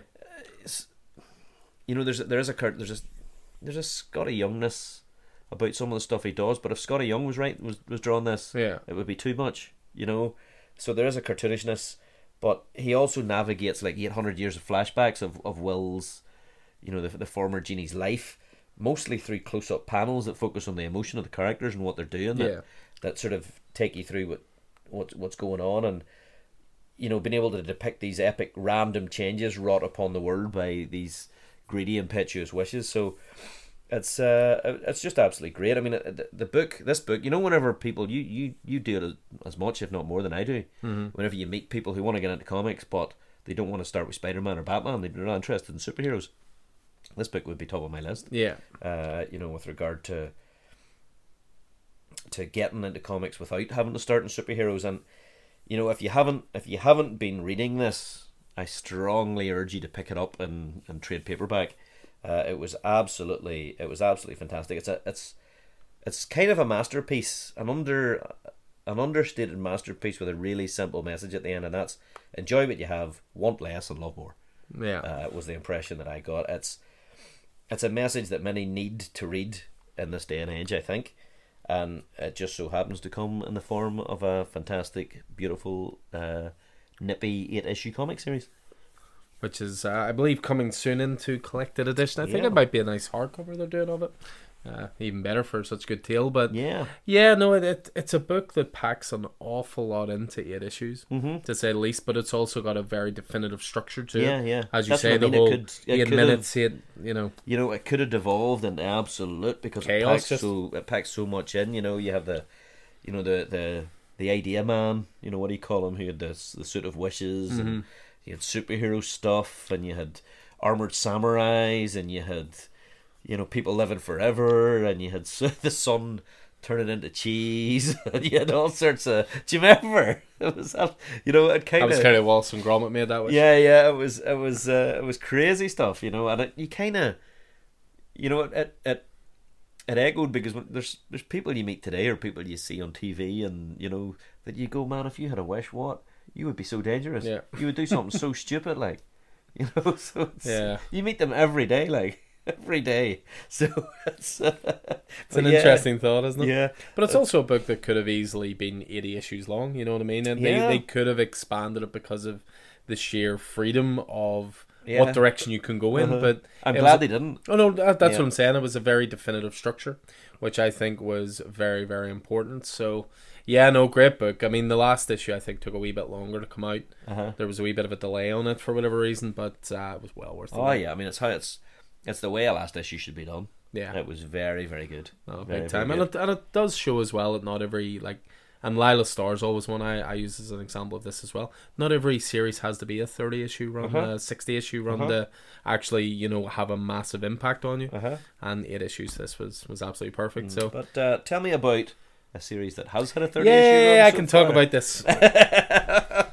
At long last, let me just pick up my issue here. So, the issue that I mentioned in the intro, talking about a last page that blew my mind, a last page that was that inspired me to say to everyone who was on this title, "Hurry up and read it," uh, was this one. So, Killadelphia number thirty. So, Killadelphia, Rodney Barnes, Jason Shawn Alexander, Both friends of the pod. both friends of the pod. You can go back and you know check out the podcast staff feed. You'll find interviews with both of them. Exceptionally cool guys. Really enjoyed both interviews. But uh, this is a book we've been on since day dot. You know we have loved this book from the start. Uh huh. Um, you know it was basically pitched as the grittiness of the wire mixed with vampires in Philadelphia. You know it I'm was sold. you know, we, we were sold very, very early on, but this issue was equal parts heartbreaking, equal parts Ah. awe-inspiring, and I mean, you know, an issue's good when you even have an afterword from Rodney Barnes Yeah. talking about how tough it was, because the thing is, this does end with a massive last page reveal that will mean something to anybody who's been Uh-huh. into comics for a decent length of time. But a majority of this issue is a really, really hard read because we're basically going into the history of one of the characters from the book, Seesaw, Yep. who's been at equal points the main villain of the book. He's been a hero in the book. He's towed the line a little bit between both. But the thing about it is, we go back to the beginning, long before the whole vampire time had I entered. mean, there were at this stage, he's kind of the last vampire, isn't he? yeah, yeah, yeah. So this is it. So he's, I mean, you would almost. This is the thing. See, before we got to this issue, you and I had speculated Killadelphia was coming to an end. Mm-hmm. You know, the way the the story plot was going, the the way the characters were being whittled down, the fact that we were down to like sort of the last remnants of characters who had been through the whole book. So it makes sense that when you get to issue thirty and Seesaw is the last vampire, so to speak, and he thinks he's nearing the end of his life, Uh huh. he has flashbacks Uh huh. to his early life, Yeah. and yeah. it's basically all to do with uh, a friend of his called Reynard, Yeah. who was um, he basically grew up in the same area. They basically grew up in this sort of rough part of Philadelphia, and but Reynard was a dreamer. He loved getting lost in books. He would, you know, talk about the virtues of books all the time. You know, Ray was so many of us. yeah, you know, you get lost in imagination. He he was just he harmed no one. He was happy listening to his music. He was happy reading his books and saying about how books open your mind. But of course, this being a rough area, if you were smart, you were a target. Yeah. You know, so you know it, it kicks off with this really cool early scene, which is where you know some of the guys in the hood are playing basketball. They're all angry. They're shouting at each other. They're violent. And Seesaw talks about how street dudes they're predators, and what sent atten- catches their attention the most weakness, which is what they think he is for daring to want to expand his mind. Uh-huh. So it goes through all that. I mean, you've got that running parallel to a story of, the- you know, we talk about crossovers with Mark Millar. Here's a crossover in the Uh-huh. world of Killadelphia. You know, we've now got Nita Hawes coming into it. Nita Hawes, of course, is from the sister book to this. Nita Hawes Nightmare Blog. I was that was a I love that. Whenever whenever you had said if you read it yet and she appeared, I That's was like, oh, that's it, you know, because obviously Nita's come to the city as part of the fight, Yeah, you know, and uh, and we've been waiting for the confrontation between her and James Sangster yeah. Jr. They got a past. They got a they got especially as yeah. she turns up while James is going to become a father to another woman. Uh, so you know you've you've got all your human problems in this, Uh-huh. you know, dark horror book. But yeah, Nita Hawes, like I always say to people, Killadelphia is the vampire book. Nita Hawes is the demons book. Yeah. Uh, but they're all part of the, the same shared universe. So Buffy and Angel. yeah, so you've got that stuff going on, but then it, it goes back and forth to you know the stuff with Ray. But you know, even when these sort of angry, you know, violent people are approaching him, he's still friendly and he's smiling and saying "nice to meet you," and and Seesaw's trying to protect him from it. I feel like he's a wee bit innocent. Yeah, and it, it leads know. to such a heartbreaking moment. I mean, Yeah. it's a moment where, um, you know, essentially he then gets jumped by the bullies. They steal his book. They set it on fire, setting him on fire part of the way as well. They slap him around, call him a little bitch, all this kind of stuff. You know, and it ends in such a horrible way for poor Ray because after that night, you know, he's really sad and he's hollow. He's not there anymore. And where that leads to, I'll not go into full information, but you can sort of understand why Rodney Barnes wrote a letter to back saying Yeah, why he tackled this yeah. kind of stuff, and It's a it's a difficult. Uh, and he had something topic, to say. You know, oh, it's heartbreaking. Yeah. But you go through all of that, and um, you then have Seesaw at an older point in his life, and he's coming towards the end, and you think that he's about to die, and he's all gone. He basically sort of goes into the afterlife of the afterlife almost, and he gets to see his friend again. Oh no, it's a different person. No, it's Anansi. Nancy. It's a Um, the Spider God. uh, for some reason I was thinking it was um his friend, but uh, yeah, he he sort of falls into that point, and he says like the battle's not over. Don't worry, we're going to introduce you to the baddest motherfucker in the universe to teach your simple ass a lesson. See, so allow me to introduce you to, and you turn the page, and I'm sorry I'm going to have to spoil this. Flick it past ten seconds if you want. And motherfucking Spawn turns up. of all the characters you thought might come into this Not book, expecting that. it was not Spawn. No. And but then you start thinking about it. Jason Shawn Alexander did a run on Spawn for Uh-huh. about thirty issues. yeah. Um, but it just it just opened the book up massively for me. And Spawn is a character that Todd McFarlane I think's been very protective of. yeah. I think that he's only really appeared with what maybe Batman, and that's it. Yeah. Yeah. Um, but he's starting to filter into the image books at the moment. I find that really, really interesting, and it'll give it a nice freshness. But the whole issue just encapsulates everything that's amazing about. Killadelphia. It's got its horror, it's got its action, but it's got its characters, it's got its emotion, it's got its um, it's got its awkward situations to say yeah, the least. Yeah. Yeah. Uh, I mean, it was. It was. This is the end of the arc. yeah, um, and it was a it was a, a fantastic and fitting end to the arc. Uh, I mean, it had the crossover between this and Nita Hawes, Nightmare Blog, and uh, and that you know that confrontation between her and James would have been enough yeah, to make this a great ending to the arc.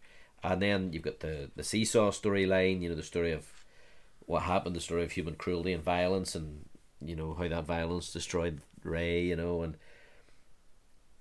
that that would have been enough.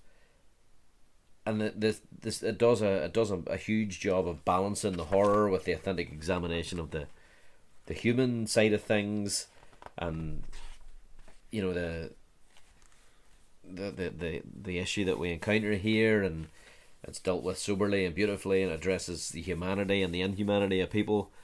You know, and then you know, so it, so it, it's funny because the I mean that's a big moment at the end. That reveal is a big moment, but it doesn't overshadow the story. No, which I think is know, very important. But uh, I mean, it could have been that could have been because they could have ended it on there's a there's Yeah. a full letter page, which again I'll not go into too much, but it could have ended there. Yeah, it absolutely. It, I mean, it.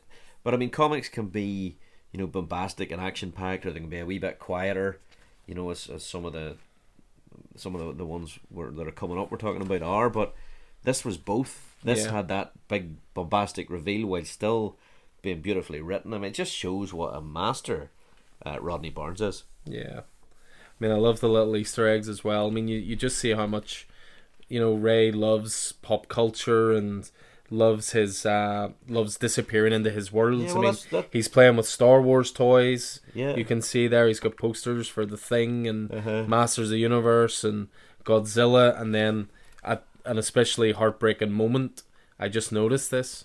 You can actually see a Superman the movie poster. Yeah, yeah. in well, the I mean, that, that's what I mean. Ray, Ray, and this is us. Yeah, You know, he's the comic reader. He's the the movie watcher. He's the he's the nerd. yeah, you know uh you know and there's so there's there's there's a reason that that you know uh, you know uh, resonates on a on a human level you know yeah. No, big time. But uh, yeah, what a book! And thirty issues in, it's as it's as good as it's been the whole way through yeah I think. yeah So uh, I'm very glad it is continuing because, as I say, we, we did get the impression 28, 29, it was starting to wind down a bit. And uh, yeah, I think the book's got a new lease of life. So yeah, my fourth pick from this month was Killadelphia at number 30. yeah i mean absolutely and i mean one obviously one important part of the uh the philadelphia story is you know is, is the black experience Yeah. and uh i suppose this next book the next pick for me which is also was image wasn't it deep cuts Deep Cuts his image. Yeah. Yes. Deep Cuts number one, you know, also sort of resonates that because jazz is very much uh, music of black culture. You know, it's uh, it's where it's drawn from. Uh, this book was the last week of uh, of April, uh, and it's written by Joe Clark and Kyle Higgins, uh, and the artist is Danilo Beyruth. Um, it was so Deep Cuts is it's kind of a it's a slice of life story that captures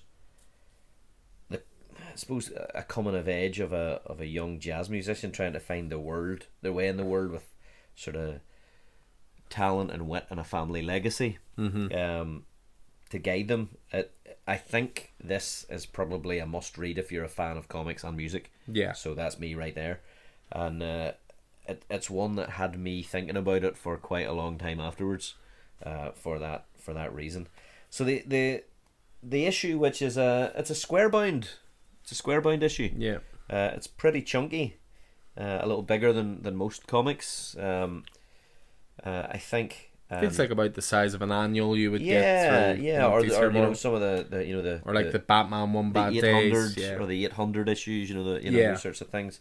It's a it's a square bound job, um, and it follows. It's it's the first of five, and it, this one follows Charles Stewart, who longs to play clarinet alongside his musical hero Jack Cartier, and he's followed Jack around various venues in New Orleans. Sorry, let me get the year actually. Uh, I think it's 1917. It is 1917. Um, he's followed Jack around various venues of 1917 New Orleans, and he manages to impress Jack with his playing and lands himself a gig. Only it doesn't work out quite how Charles was hoping.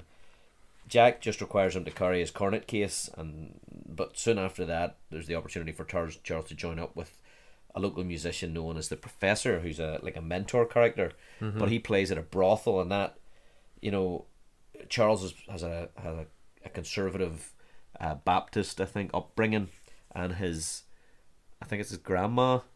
You know, so this is you know, if, if she knew that he was playing in a brothel, that would be much against her wishes. You Yeah. know? she's she wants him playing in the church band, you know that sort of thing. But that's not the jazz he wants to play, you know, and so Charles agrees to play in the brothel and uses the performance name of Ace. Uh, and as the story unfolds, he learns that the music business can be fairly, fairly murky, uh, especially when it comes to chasing after the perfect set. Uh, Danilo Beyruth the the art in this book is is just lovely. It really it captures the vibe and, and mood of uh, of 1917 New Orleans, I think, uh, and the fashion and the fashion and style of it as well. And just, I mean, it's so hard to it's so hard to portray music on the comic page. Yeah. you know they're two different medium, but uh, but this does it so well. You almost sort of you almost sort of feel it. And the- the first and second uh, issues included uh, included uh, you know Yeah, sheet music. sheet music. Yeah, absolutely. So uh, so yeah, it's I mean it's the the first issue I felt was like a like a brilliant love letter to the early jazz era era of uh, of New Orleans or New Orleans as they call it, uh, as it shows us the path that I guess was walked by many sort of musicians of that time and, and some of the pitfalls they faced and continue to face. I guess you know that Ace is is brilliantly realized uh, within the within the story and the relationship that forms between Ace and his hero Jack Cartier is brilliantly played out. The the betrayal that happens there and the bond that that that young Charles, young Ace forms with the the hooker Ditsy and the the professor also also known as Albert Hooks, the piano player that uh, you know Charles works with. That really that's that relationship that really sort of stands Yeah. out in the in the book. And uh, there was a moment where where the professor was describing music to Charles and and the the the truism that he, he offers up as he says there's no such thing as the perfect set, which is what Jack Cartier is always pursuing. The music is about connecting with other musicians and the people that listen to the music. But more than that, it's about being it's about being present in the mu- in the moment with the music, and that people are sharing that experience with you, and that's something that really resonates with me. You know the putting on putting on Stendhal Festival along with the, the folk that I put it on with. You know Yeah. that's what that's about. It's about community and it's about being together and, and enjoying music and Shared experiences. yeah, shared experience. That's what that's what got me working in music in the first place. Is the idea of community and shared experience. You know, and uh, I mean it's great to see Kyle Higgins being a little more grounded after what he's been doing on Radiant Black. Mm-hmm. And uh, I'm really looking forward to picking up the other it's four or five issues. I can't remember if it's five or six uh, of the series and and seeing whether any of the characters from this first book recur. You know, because I think we're going to be moving through time and through space. Yeah.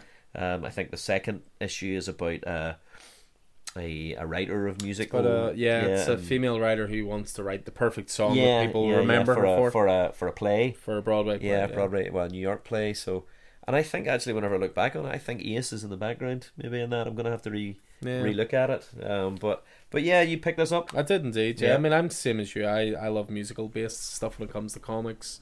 Blue and Green is always one of the ones I jump to. Going for hits. Yeah, uh, Gunning for Hits was another one. Yeah, Though blue and green, uh, this is more in common with blue and green than Yeah, very much so. It's that jazz world, Yeah, you know, and uh-huh. it's it's all about that fulfillment of potential and being given the right opportunities and, and there's there's like there's that. a drive in jazz that, that Yeah. uh, you don't sometimes see in, in other genres that you know jazz sort of the the, the jazz There's something very over, yeah. romantic about jazz music. I think Yeah, as well. It's a, a sort of clarity to it. I don't know what it is. I think music lovers talk about jazz in a way they don't necessarily talk about other genres of music. But there's there's something there's something uh, jazz is always on the edge of madness. I mean, uh, what was the movie? Uh, uh, Whiplash. Whiplash. You know, that's all jazz. You know, there's But even just saying jazz to me, it evokes like a, an image straight away of like you know a, a smoky underground club. You know, you know, players under spotlights, but under you know, Sort of- yeah, just It, it has a very romantic. It's very romanticized. I think. Yeah, I mean, I I spent I used to whenever I was in Chicago, I spent a lot of time in jazz bars and uh, the Green Mill, one of the original jazz bars. Yeah. you know,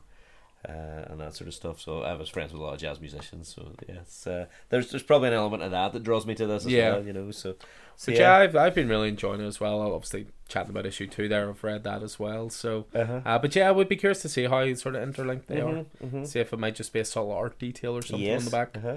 So uh, yeah, cool. That is Deep Cuts number one, Keith's fourth pick, which brings me to my last pick of this month, and it's maybe a bit of a cheat pick, I should say. Why say you that? I say that because it was released in the last week of April, but it wasn't released in the last week of April. So this title has a little bit of a shady start, which is befitting of the title.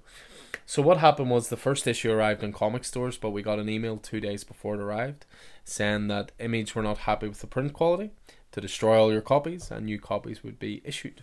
Right. Now the reason for that, now I I looked it up because I read the issue when it came in, even though it was the error recalled version, and I was reading it going, is there a misprint? Have, have I missed something? All it was, and I, I can show you it very easily, but see the the front cover, see the way you can see this here. Yeah. That was all black. Right. So they basically printed the cover too dark. And I think Tynion, Right. I've just given away who wrote it. Uh-huh. Uh, I think Tynion has the kind of pull where he could go, that's not good enough. Right. Okay. Uh, I'm away to form my own publishing company called DSTLRY. Otherwise, you may fix it. but what I'm talking about is World Tree. Uh, Uh, now, just to just to clear your conscience, uh, the official publication date is April twenty second. yeah, but we release we received our proper copies. That'll be because that's the digital release because the cover was corrected instantly. But the paper release was uh, two weeks later. It really was such a simple, stupid little thing. But anyway, um, but yeah. So World Tree, obviously, you know, we talk about it all the time. We're big fans of creators, following creators and their work. So when a new Tynion title was announced, it was a no-brainer. You know, he's coming off of Nice House on the Lake. He's still writing something is killing the children. He's writing Wynd. He tried to get away from DC completely, but then they offered him Sandman. So he's a I tried to get out, but they pulled me back Pull in. me back in. But World Tree is a new series that is launched with uh, Fernando Blanco. Now, Fernando Blanco is an amazing artist. First of all, uh, was primarily doing backup stories during a Detective Comics event recently, and the artwork in that was amazing. It was called House of Gotham, and therefore, when I found out that he was going to be on this, I got very, very excited. So, um, it being Tynion, of course, there's sci-fi tinges to it, and there's horror tinges to it as well. So the crux of the story is it's set in 2024, but it's set in the af- the long aftermath, 25 years after an event, basically. Has a very sort of similar start to something like Die. So in 1999, uh, Gabriel, who's one of our main characters, and his friends discovered the Undernet, a secret architecture to the internet. Uh-huh. Uh, they charted their exploration on a message board called World Tree, but then they lost control. Someone broke in, um, you know, someone who welcomed the violent hold that the Undernet had on them. So at great personal cost, Gabriel and the others thought they had sealed the Undernet away for good, but 25 years later, it rears its ugly head. Mm-hmm.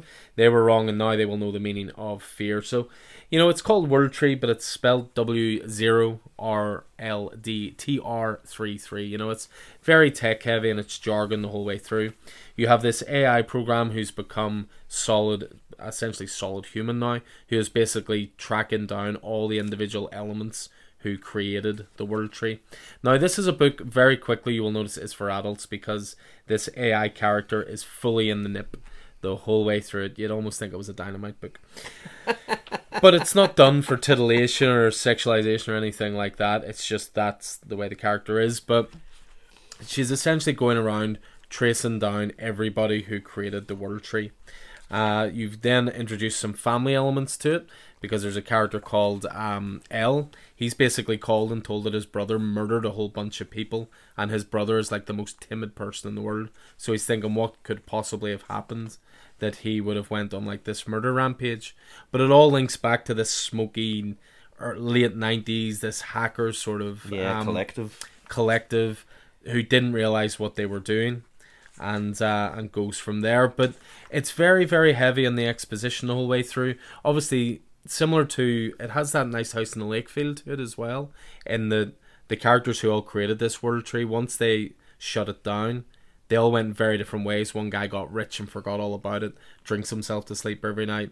One guy became a recluse with a big heavy beard and doesn't want to see the world etc etc Uh-huh. um, but yeah, they basically get called to the police station because the brother's been arrested, and they're like, "There's no way my brother could have done this." But you know, he's all under control from this dangerous AI that's been coming up. There's just so much horror elements to this, and such great artwork the whole way through it that it's, you know, it, the crux of the story I think is basically about how much of a hold technology has on Uh-huh. our lives, how it can control us, how an online persona can become real in the real world. Um, just so uh, a story that is also being differently told in Mosley. A little bit, Uh, yeah. yeah. A little bit. This has been told in a much darker way Yeah. to say the least. But yeah, I mean, it was a real. I thought it was a really, really great first issue. It grabs you with the art.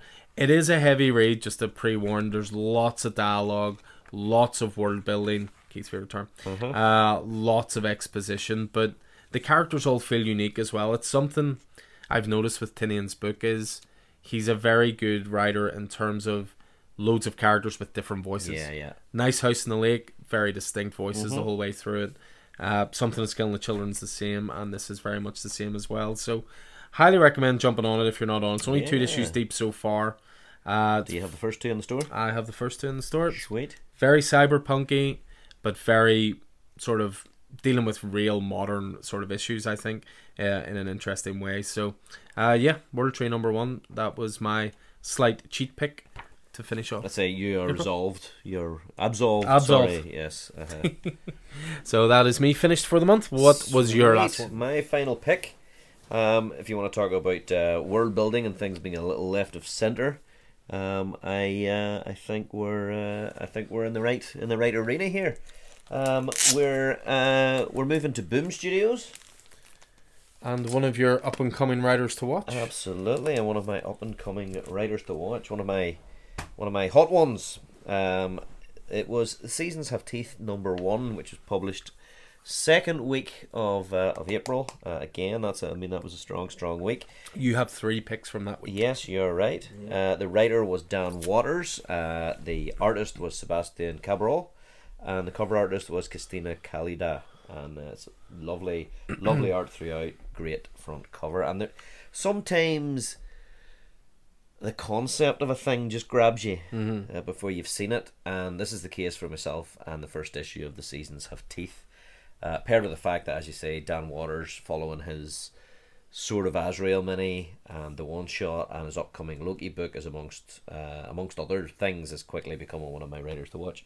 But some comics are, as we talked about earlier on, and whenever we were talking about Killadelphia, some comics are bombastic and some are a wee bit more quiet and more deeply mired in introspection and uh, swaddled in metaphor. Mm-hmm. Uh, and the seasons of teeth, the seasons have teeth is is one of those latter kind of comics. Its its central conceit is that the seasons themselves have become physical entities that move across the earth in paths that are seemingly predictable uh, from what we read, bringing a certain amount of uh, of unavoidable destruction with them, and humankind avoids that by simply evacuating the areas until they have moved on. But I mean, Dan Watters doesn't address, you know, how or even why this is the case, and you find yourself not really asking. No, you don't care. You know, well, I care. I'm in- I am interested because I'm invested, but it's not it's not bothering me that I don't know. It's just it is. Yeah. This is the case, you know, and the this the story focuses this story in issue one, and I think it's a four part issue. There are four seasons, Yeah. or a four part series. Uh, this focus focuses on the arrival of spring in a town where our central character lives, and it's a it's a small it's an English town, uh, and I'll be able to tell you that English town is.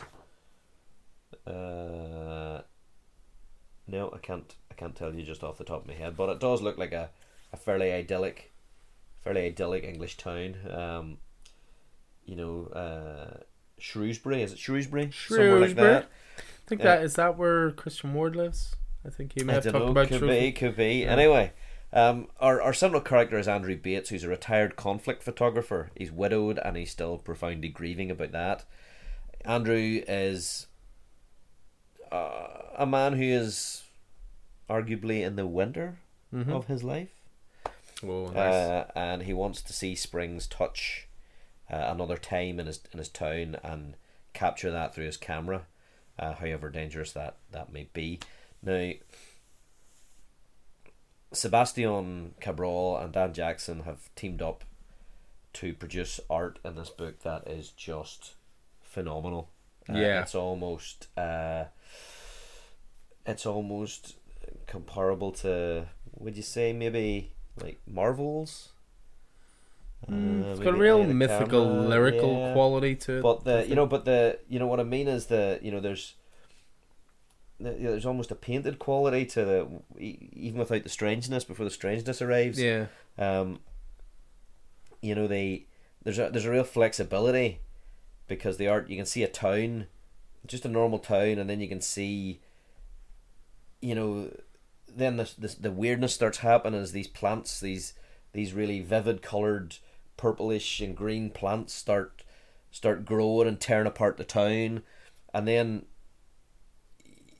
uh, there, there's that background, but then there's also great character design, you know, because you've got Andrew, because you see Andrew, you see Andrew flashing back, you know, to an earlier time with his wife, uh, whenever they were kids, um,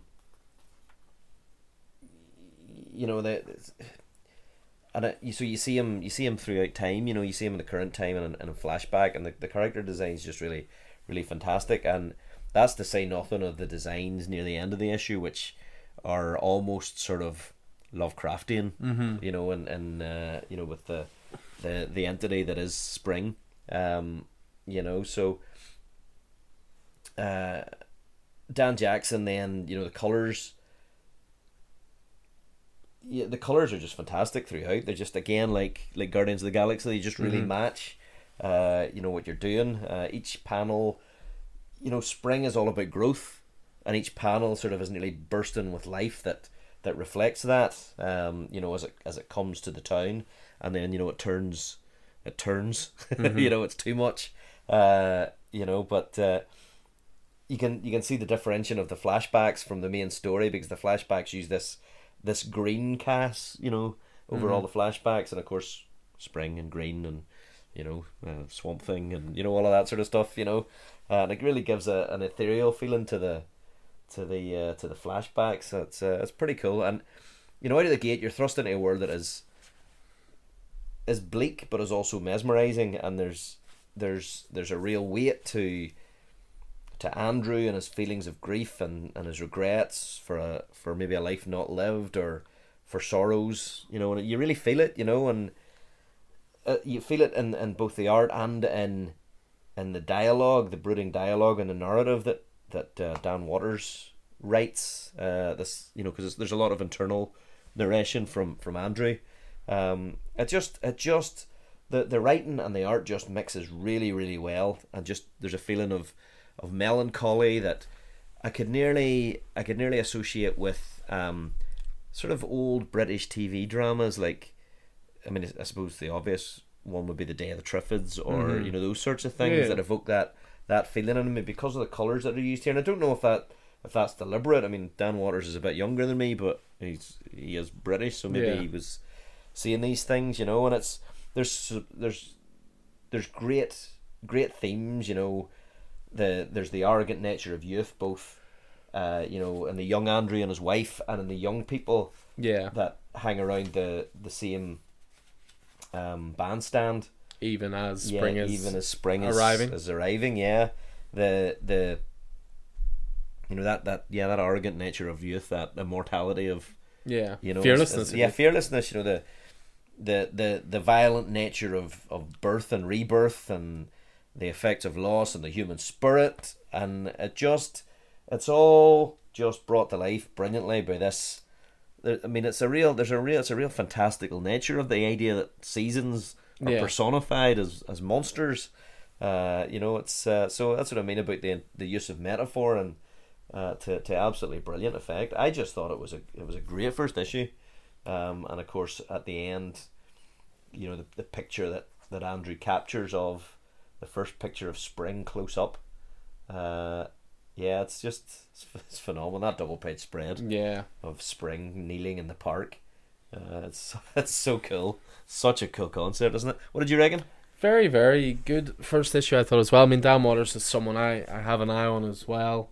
Did a really cool series for Image called Coffin Bound Mm-hmm. that was very Lynchian, so it was right in my wheelhouse. But yeah, it's just it's a very clever concept that you think, how has it not been done before? Mm. You know, manifesting the seasons as monsters, so to speak. Because if you think of the four seasons, they are so very, very different, and they do affect the Earth in total different ways. Mhm. And they're becoming more and more violent in all cases. Exactly, and you know, and again, because of the arrogance maybe of the human race, they don't think it's actually affecting them as much as it actually yeah, is. Yeah, yeah, that's interesting. You know, with as you look at sort of weather changing and global warming and, and so on and so forth. But yeah, I mean, it's a really interesting concept to use the seasons as monsters, Yeah. uh, and definitely a great marriage of artist and writer because the art is phenomenal. The whole yeah, like a book like that, I think it could have come across as hokey. Mm-hmm.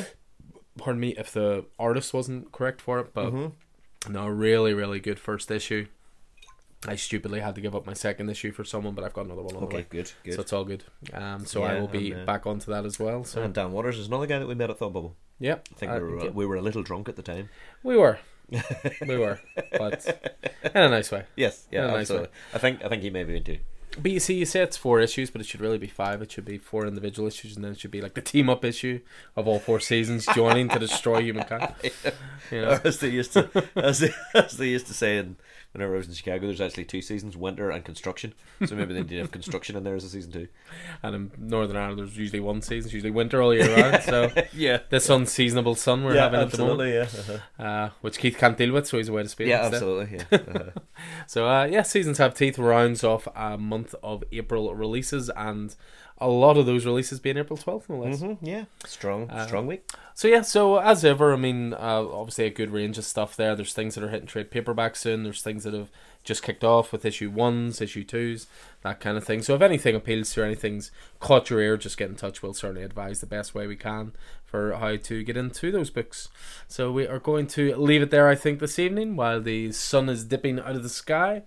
Uh, and I'll let this man get himself ready for his holidays. Well, thank you very much. And uh, in the meantime, should summer manifest as a monster, don't run towards it with a camera. Run away from it with a can of Magners. That's a Declan Shalvey book waiting to be drawn right there. So I've been Alan Taylor, and this has been Keith Miller. You can find Alan in store at Coffee and Heroes and on Twitter where Alan is at Coffee and Heroes 1 and I'm a Scannyson00. Coffee and Heroes is a local comic book shop, coffee shop and community hub in Northern Ireland based at Smithfield Market in the centre of Belfast. You can find Coffee and Heroes on Facebook, Twitter, and Instagram, or email us at coffeeandheroes at hotmail.com. Make sure to check out our YouTube channel as well. The Coffee and Heroes podcast is available on Spotify, SoundCloud, Apple Podcasts, and through all good podcast platforms. Please like and subscribe and leave a review so more people can find us. And until next time, happy reading and hope to see you in store.